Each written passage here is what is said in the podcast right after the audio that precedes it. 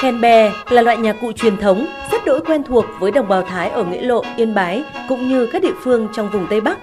Khen bè không chỉ là nhạc cụ kết nối tình yêu, linh hồn trong dân ca mà còn là nhạc cụ không thể thiếu trong những đêm xòe.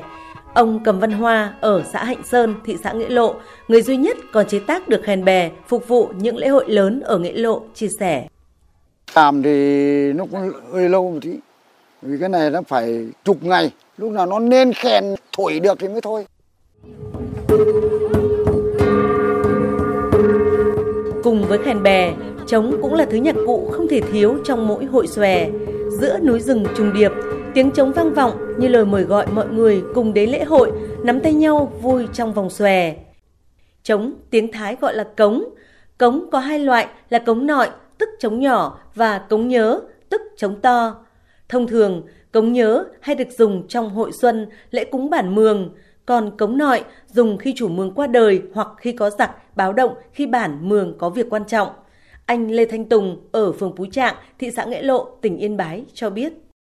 Trống là một nhạc cụ rất là quan trọng ở trong à, các điệu xòe bởi vì trống là giữ nhịp chính của xòe khi mà mình được tiếp thu à, các loại nhạc cụ thì tôi cũng à, muốn là các em học sinh của tôi được biết đến các cái loại nhạc cụ cũng như là được học tập uh, truyền lại cho các cái thế hệ sau này. Một loại nhạc cụ nữa cũng góp phần làm hội xòe thêm rộn rã là chiêng. Theo tiếng Thái, chiêng được gọi là sánh. Sánh thường được làm bằng đồng thau hình tròn như chiếc nón que thao, đường kính khoảng từ 20 đến 60 cm, ở giữa có hoặc không có núm. Người ta dùng dùi gỗ có quấn vải mềm hoặc dùng tay để đánh chiêng. Tiếng chiêng càng to thì càng trầm, càng nhỏ thì càng thanh. Nghệ nhân Lò Văn Biến ở tổ dân phố Cang Nà, phường Trung Tâm, thị xã Nghĩa Lộ cho biết, ở vòng xòe, chiêng phối hợp với các loại nhạc cụ khác đem tới sự hài hòa của âm nhạc và điệu múa, mang theo khát vọng về sự phát triển và trường tồn của dân tộc, làm quyến luyến, say lòng bao du khách.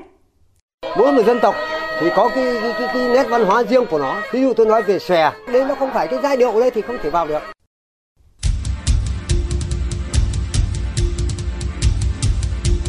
Tiếng khen, tiếng trống, tiếng chiêng cứ rộn rã và vòng xòe cứ thế rộng mở. Về miền Tây Yên Bái những ngày này, du khách sẽ không thể không hòa mình vào vòng xòe bất tận nhân dịp đồng bào Thái bốn tỉnh Tây Bắc đón nhận bằng của UNESCO ghi danh nghệ thuật xòe Thái là di sản văn hóa phi vật thể đại diện của nhân loại.